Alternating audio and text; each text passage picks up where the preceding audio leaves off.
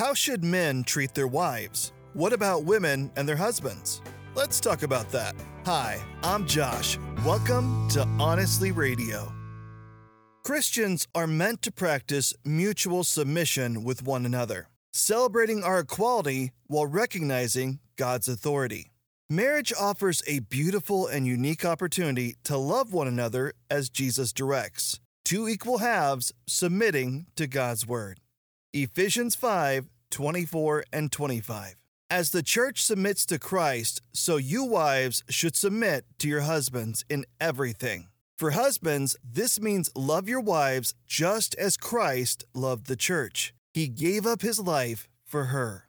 A wife's submission is not a command for the husband to make, but for the woman to offer lovingly and willingly.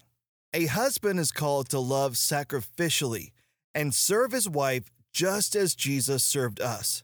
It's not a power struggle or one person controlling the other, it's a beautiful relationship that mirrors God's with us.